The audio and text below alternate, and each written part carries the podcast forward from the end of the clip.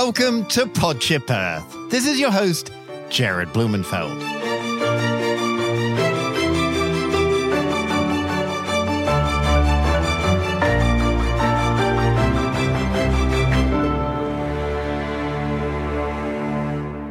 The United States population is becoming more and more diverse thanks to growth among Latinx, Asian, and multiracial Americans. Our diversity is our nation's single greatest strength. Nowhere is this more true than in California, where the Latinx community is now the largest racial or ethnic group in the Golden State, representing thirty-nine percent of our population.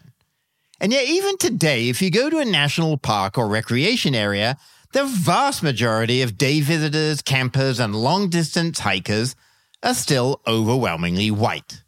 Disturbingly so.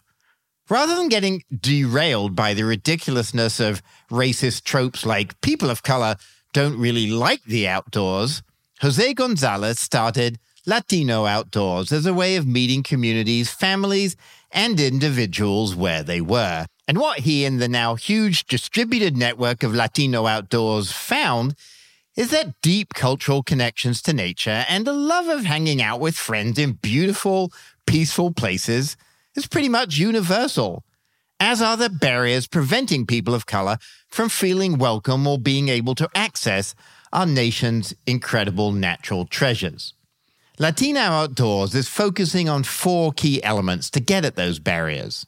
Those are providing Latino families with transformational experiences in nature, ensuring Latinos have active presence and a strong voice in the outdoor and conservation movement, creating support networks and opportunities for Latinos working in conservation, and providing an inspirational platform for sharing cultural connections and narratives to nature that are often overlooked by the traditional outdoor movement.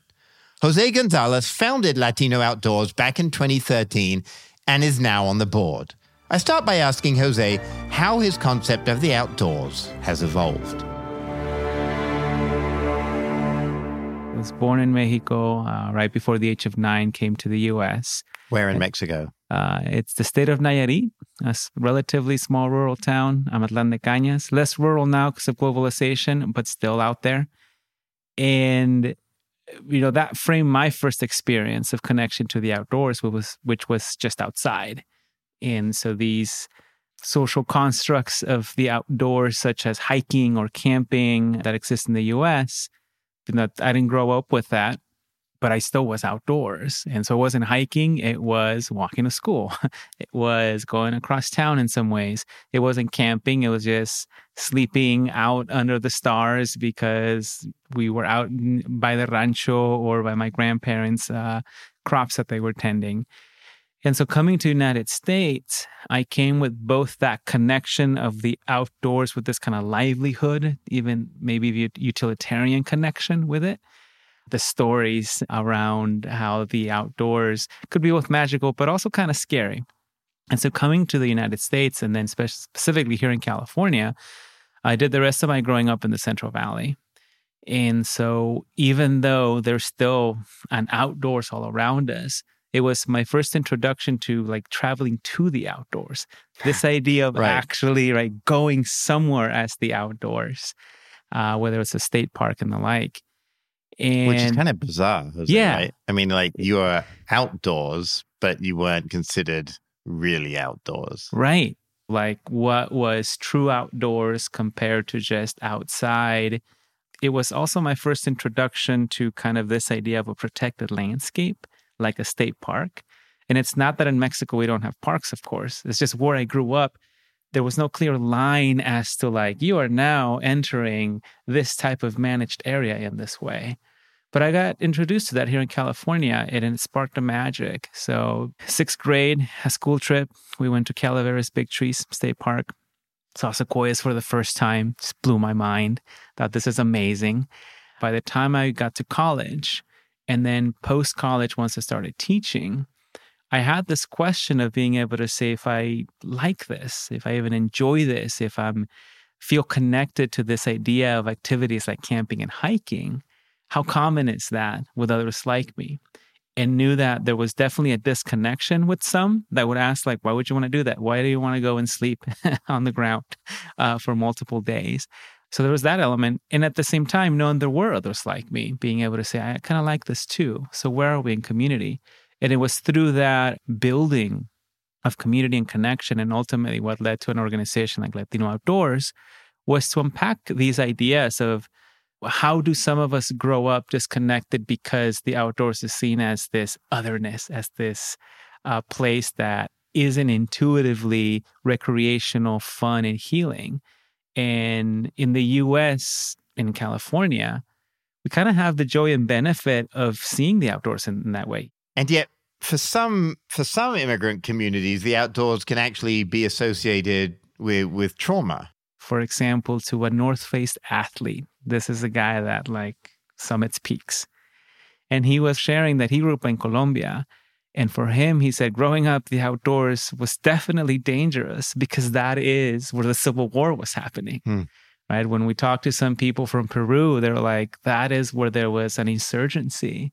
So to bring all of that into the U S, and so we engage with the Latinx, the Latino community, right? It's all of these strands that are playing into that. So it made me super aware and supportive of, like, how do I want to connect to this joy while also being highly mindful of the wide variety and diversity of um, uh, experiences, both personal, but also community and historical, that people are bringing into this space. To me, the connection to outdoors is looking at the tree out the window and feeling like I can go on a walk. And, like, to you're talking about the kind of this gradation of outdoors, mm-hmm. with the final summit feeling pretty elite and out of touch to a lot of people. Like, it's expensive and it's difficult. There's all these barriers to entry. Like, how do you get, how did, how did your personal journey help inform the organization that you created? For me, it is acknowledging that this kind of gradient, rather than reinforcing this idea that's like a pyramid, right? And the most amazing summative experiences are at the top.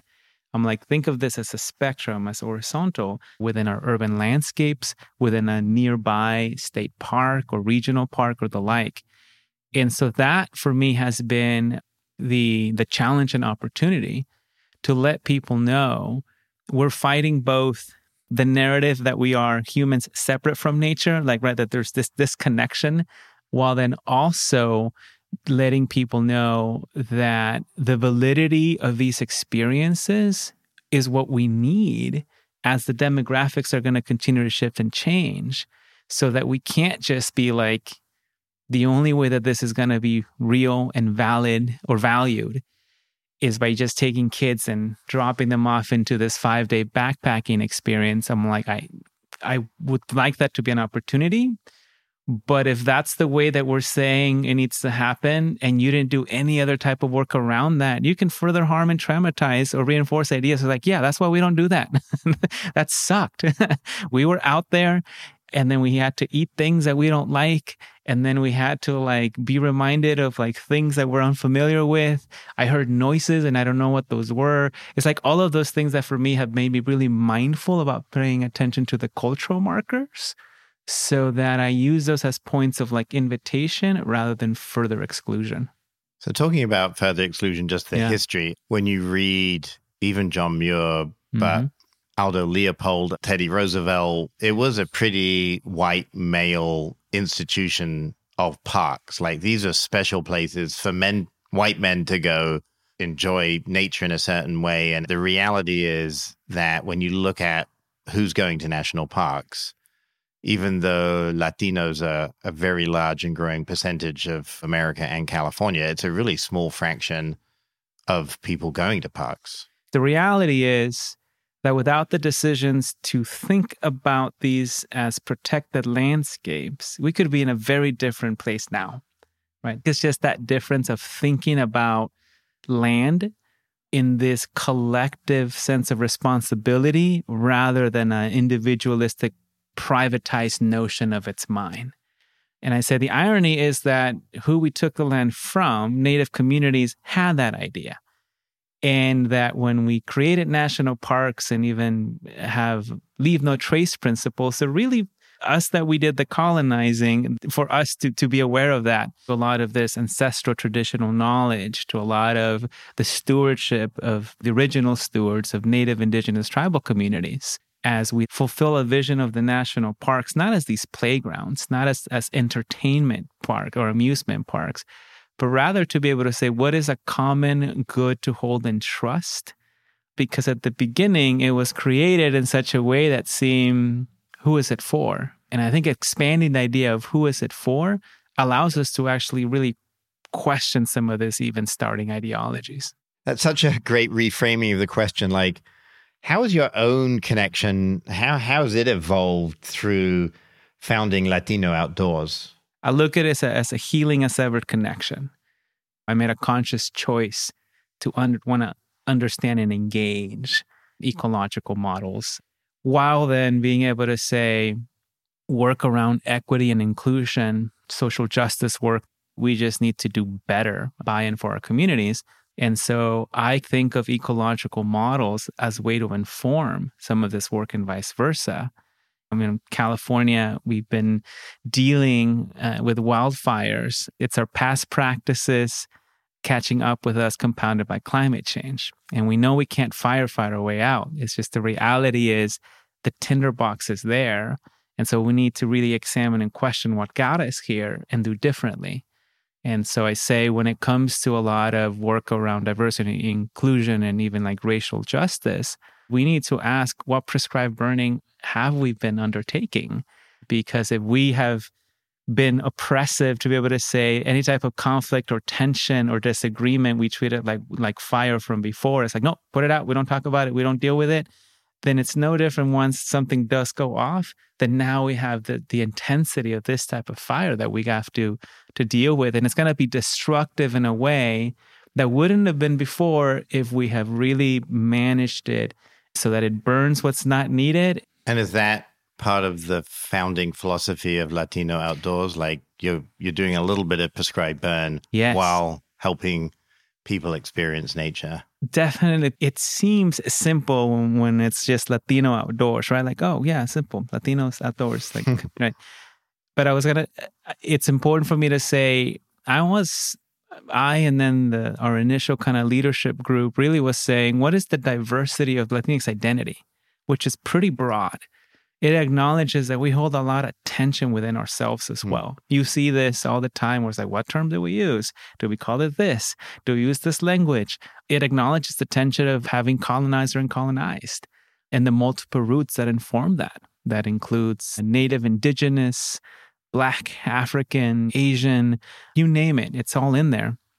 So there's that with the diversity of outdoor experiences, such that we were, we weren't trying to just convert people into being outdoorsy and being like, yeah, all you need to do is like go to the R E I store, buy these things and look this way. It's acknowledging like the connection to the land that's already there. How do we ensure that informs the conversation and bringing all of that into the space? So as we're doing that, the prescribed burning is acknowledging what is it within our own culture that's no longer needed? How do we ensure that supporting, you know, as an example, that we are undoing a toxic masculinity in the form of machismo? How are we ensuring that we're elevating our own indigeneity in ways that are connective to the indigeneity of here? So that's the ecosystem management and support and nurturing element that has been important from the beginning. This is what it means to be Latino Outdoors. The community is informing that, and we get to support and raise that. Which is really a completely different model. It isn't top down. I right. mean, you intentionally created an organization that was really volunteer led and mentor led, and like whatever ideas came from different parts of the country, they kind of mm-hmm. could flourish in their own space. Exactly. Because we wanted to be able to say, what does this look like in San Antonio, Texas? We're not going to be the ones to tell San Antonio, Texas, what this looks like. It's actually more exciting to see what is shared from that and how that connects to what's happening in Seattle, to what's happening in New York, to what's happening here in California. We create a richer, more, you know, colorful picture. We actually get to see all of the leaders. That was part of this intentional design, because often what was absent was the recognition of the leadership that was already there. Mm. And one of the things that when you talked about coming from Mexico to the San Joaquin Valley, you know, the gateway to Yosemite is Fresno, which is, you know, right in the middle of the valley. And yet when you go to Yosemite, you're not seeing people from the valley. I mean, there's a disconnect. I grew up in Turlock. You have people from the Bay Area driving through the valley to get to Yosemite, that you have people from across the United States, international travelers coming in and going through the very communities, right, that live here that may not have an immediate opportunity for a variety of reasons. I didn't get to go to Yosemite um, until I was in college. And I had no real concept, hmm. I think, of what it meant to just, let's get in the car and go. We had an outing in the Central Valley. One of the outdoor Latino Outdoors leaders said that a mom had come up to her at the end and said, thank you for bringing us to your park. Hmm. And she had to stop and kind of say, like, hold up, no, this is your park too. This is our park. And so it's like battling this idea, right, that we are visitors and guests, or at worst, trespassers. What we found out through early Latino Outdoors outings were three questions that people are wrestling with. And that is, what is it? How do I get there? And then what do I do? And so helping answer those questions made it easier so that people can make those choices to go on their own and have it be a value add they, that they do want to pay to go there.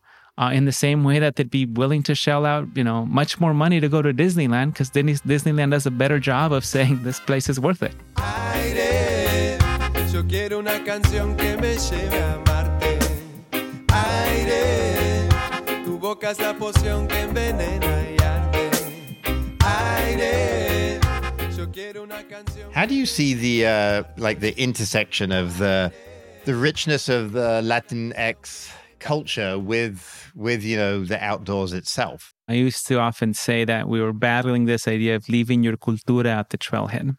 That now that we're gonna go on the trail, well, now you have to act differently, right? Eat different things, dress differently, and so forth. And I want to be like, no, what does it look? What does it mean to like hit the trail with your culture, like as a part of you? We went an early Latino Outdoors outing we did in the Central Valley, Caswell Memorial State Park. And so the, the messaging was, we're going to do a Sunday, bring your whole family Sunday at, at this state park. And so those key words, which is Sunday family park, right? So you had, for example, a dad show up in his, you know, Tejana, like the, you know, like the cowboy hat with the, with the leather boots and the belt. It's his Sunday best right out of church because, yeah, Sunday family at the park. And he gets there and, you know, we're going to do a loop trail. And so the question is, is he wearing the right things? And so I thought, well, the question really isn't, is he wearing the right things? Is what he is wearing going to be safe and comfortable for him to do this? And if the answer is yes, then he can, that's exactly how he can join us on the trail. Um, and he did. And it was amazing. And he also happened to be able to identify many of the things along the trail. And I was like, hey, you're a natural naturalist. How do you know these things? He's like, I'm a landscaper. And so it's these little examples of what it means to embrace and bring the value that a community has, enhances the experience.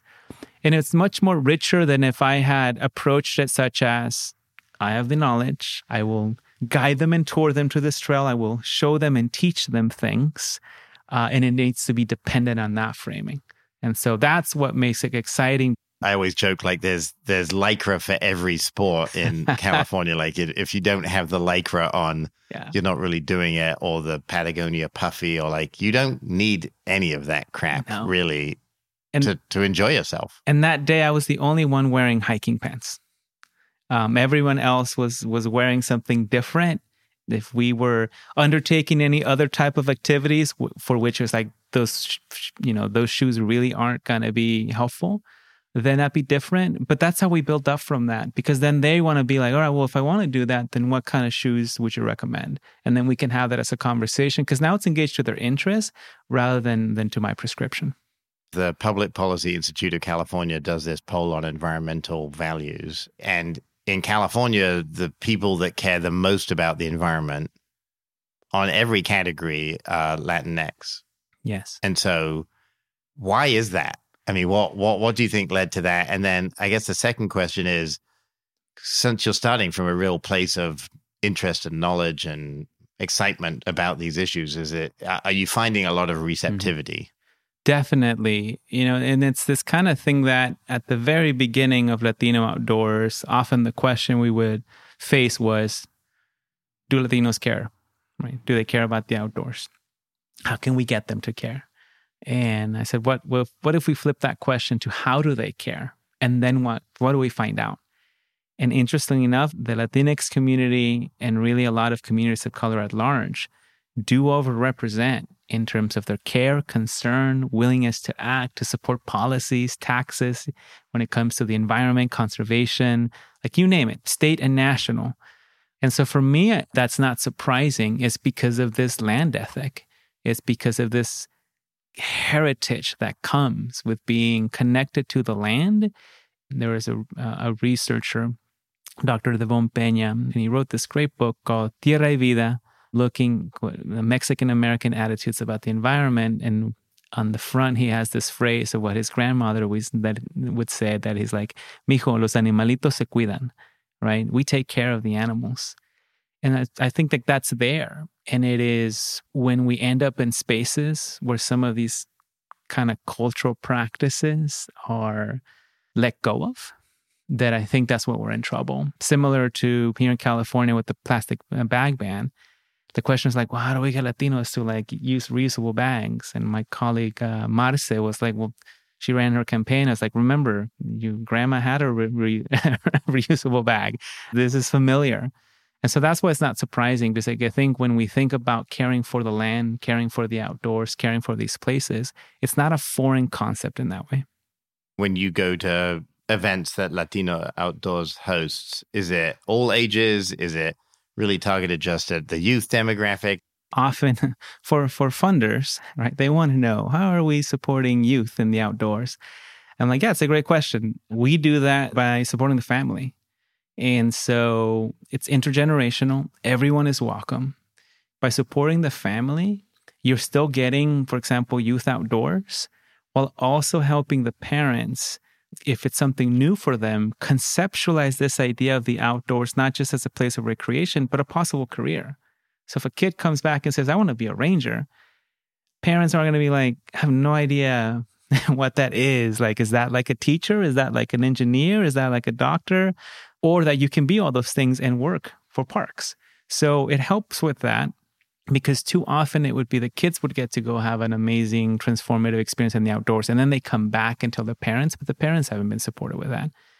One time I did a presentation to parents to try to, Latino parents especially, because the school districts say, we're going to, we want to make sure all of our eighth graders have an opportunity to go to nature. And at the end, one dad gets up and says, all right, Jose, like, you know, we get it. That's a good idea. So my question is, when do we get to go? And I was like, I'm glad you asked, because now let's work with you on supporting that. So that's important. You're supporting the family dynamic that can be very important. Some of my favorite moments are when you would have the granddaughter and the grandmother out on the trail. And the grandmother would be like, look, I know what that is, right? Like, uh, and I would ask, can you tell us what that is? And it helps to to continue to support those connections rather than detachments that sometimes sometimes happen if you are an immigrant to this country or first or second generation, and it feels like you are being separated from your ancestors. How is your family reacting, Jose? It's very similar in the ways that a lot of my colleagues would say, which is like, my parents don't know what I do. They try. It's not for a lack of care. It's just that so much of it is new. And so I'm grateful that my parents, of course, support me, and they have supported me as as the oldest uh, of all my siblings and the first to go to college. What they were saying, like, the best we can do is support you and let you know mm. that we're here with you, even if we can't always give you comparable examples of like, well, when I went to college uh, or, you know, here's an inheritance that we've been saving for you. So I'm grateful for that, and that my siblings, you know, a lot of them have understood what I'm like been trying to do, kind of in a way that no one else in the family um, had been able to do. And so I'm grateful for that in, in terms of how they support me. And if people want to get engaged, what's the first step there? Mm.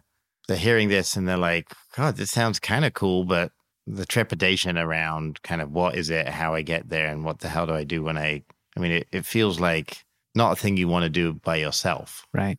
All Latino Outdoors outings, they're open to everyone. Everyone's invited. You know, sometimes we get that's quite the questions like, do you, do I have to identify as, as, as Latino or Latinx or Latine, or like, what if they're like almost afraid to say like, what if I'm white?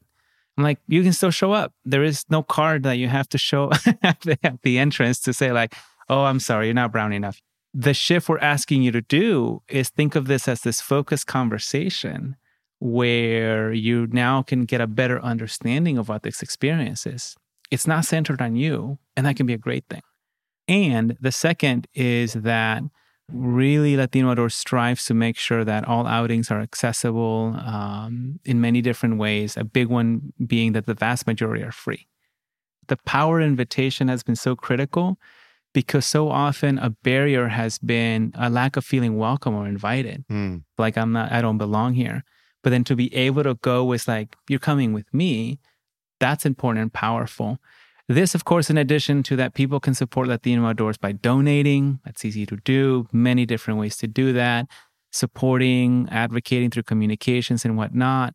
Even if it isn't a direct support of Latino Outdoors, then to support the policies and practices that are essential for the work that we do, such as outdoor equity uh, in California, the ways in which we ensure that um, funding for parks and open spaces.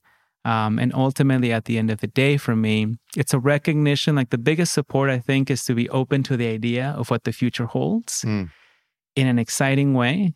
Because California, over half of the ki- of the public school kids in California are Latino. fifty-four percent of the Incredible. Kids are Latinx. The next block at twenty-two percent is white.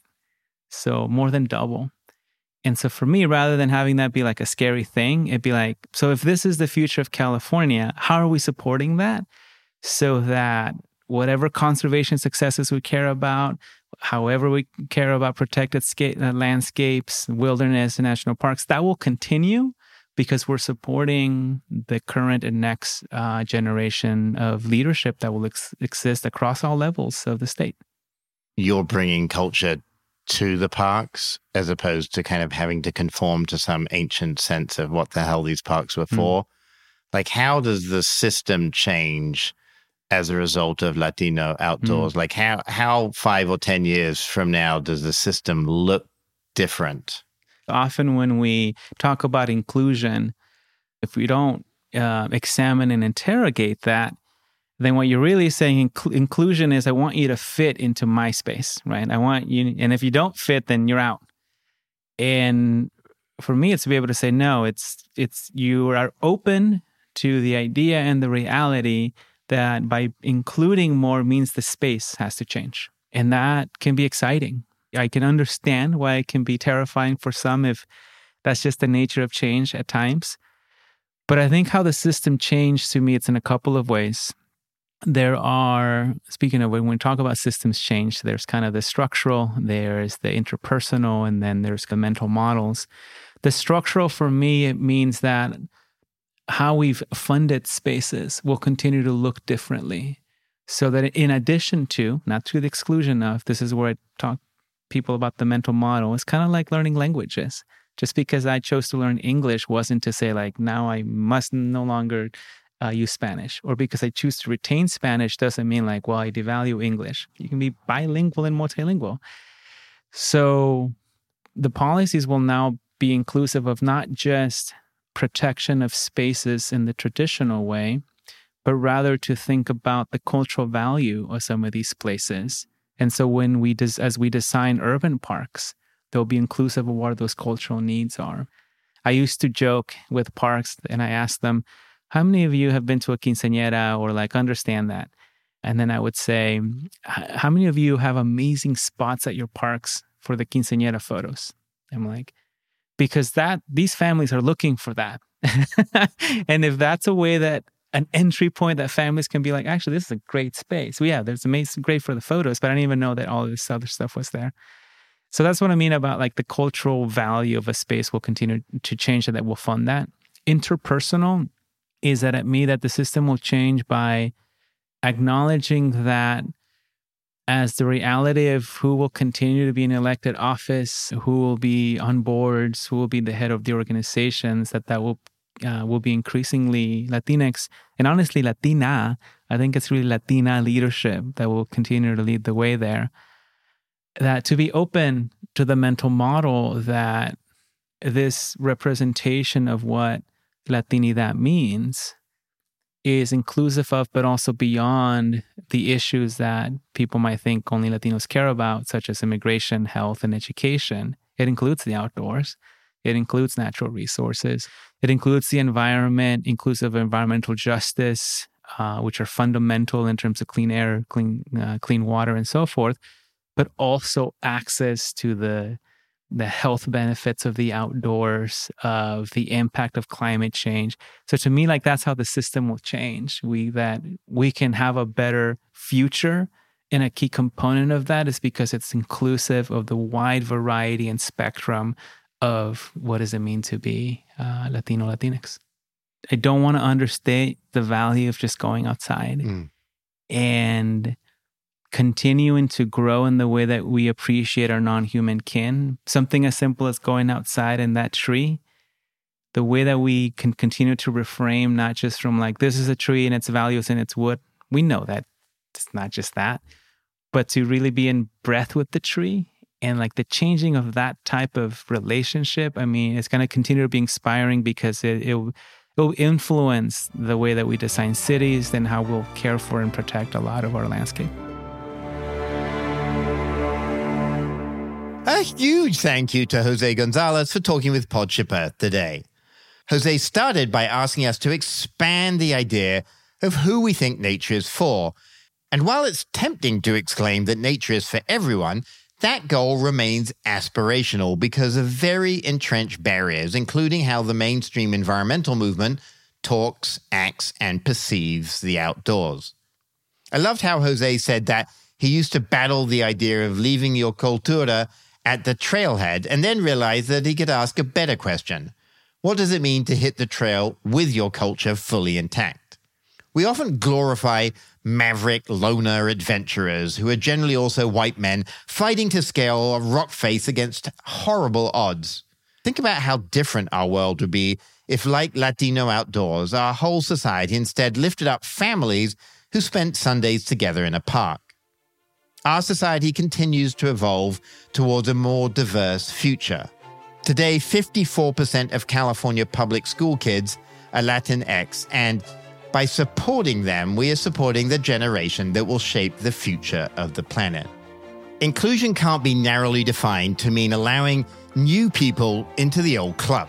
We have to deconstruct the entire clubhouse, including its charter and membership, and rebuild the organization from the ground up. For Latino Outdoors, that's been through embracing comunidad, acknowledging that we are stronger as a community that embraces diversity. Thanks to each of you for being part of the Podship Earth journey. From the entire Podship Earth crew, sound engineer Rob Spade, executive producer David Kahn, and from me, Jared Blumenfeld, don't forget to bring your culture with you when you next hit the trail.